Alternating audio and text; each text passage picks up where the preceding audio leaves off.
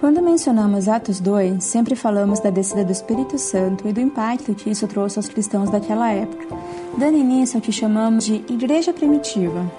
Além dos sinais e maravilhas que aconteceram, podemos perceber uma característica fundamental daqueles irmãos: a comunhão e o ajuntamento em suas casas. Era comum os cristãos compartilharem o pão uns com os outros, ajudarem em suas necessidades e suas ações refletiam a glória de Deus. A partir desse comportamento nasceu o modelo de evangelização da igreja primitiva, que era através das casas, ou seja, das famílias.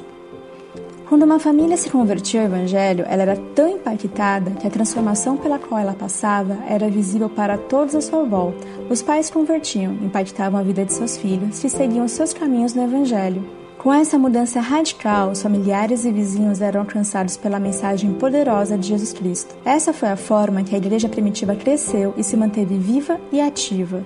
Mesmo com as perseguições tão cruéis que duraram cerca de 300 anos, as famílias se mantiveram firmes, impactando a vida umas das outras e da comunidade, com temor e zelo pela palavra e dispostos a morrer por Cristo. Graças ao ensino dos apóstolos e à atuação das famílias, o cristianismo cresceu. Por isso, quando dizemos que tudo começa com a família, é tudo mesmo, incluindo a evangelização. Precisamos resgatar esse valor trazido pelos nossos irmãos do primeiro século para a nossa realidade. Estamos vivendo um momento em que a família tem recebido uma atenção maior. Os casais estão dando mais atenção ao outro, os pais aos seus filhos e os filhos aos seus pais. Este é o período que Deus nos deu para crescermos juntos como família, aprender dele o que precisa ser mudado, ao colocar as diferenças de lado e praticar o verdadeiro amor. É o tempo de confiar na provisão divina, saber que o nosso Deus supre cada necessidade. Não é momento de cobranças, mas de perdão.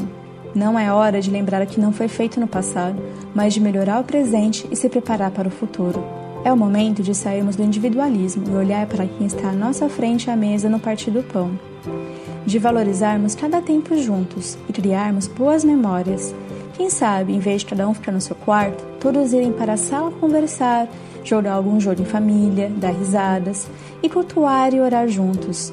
Deus está nos dando a oportunidade de passarmos pela maior transformação de nossas vidas, para quando sairmos do período de isolamento, compartilharmos essas mudanças com nossos parentes, amigos, colegas da escola e do trabalho. Agora é um tempo de buscarmos a manifestação do Espírito Santo em nossos lares, para seguirmos o exemplo dos nossos irmãos da igreja primitiva. Por isso, vamos orar para que estejamos sensíveis à voz do nosso Deus e nos apresentemos a Ele com o coração quebrantado, o qual Ele jamais desprezará.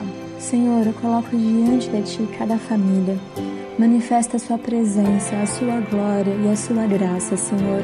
Que pais, mães, filhos e filhas sejam impactados pela ação do Espírito Santo.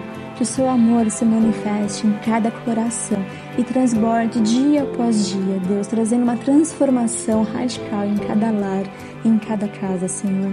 Que neste período nós possamos provar algo diferente, que seja testemunho para a sua glória, Deus e eu também oro por aqueles que moram sozinhos, que estão distantes da sua família. Eu peço, Senhor, cuide de cada coração, trazendo a tranquilidade e a paz que excede todo entendimento. Que possamos aprender a buscar em primeiro lugar o teu reino, Pai, a tua vontade, pois todas as outras coisas são acrescentadas. Que possamos confiar na sua provisão e realmente buscar aprender aquilo que o Senhor quer de nós neste momento e que tudo sirva para a honra e glória do teu santo nome.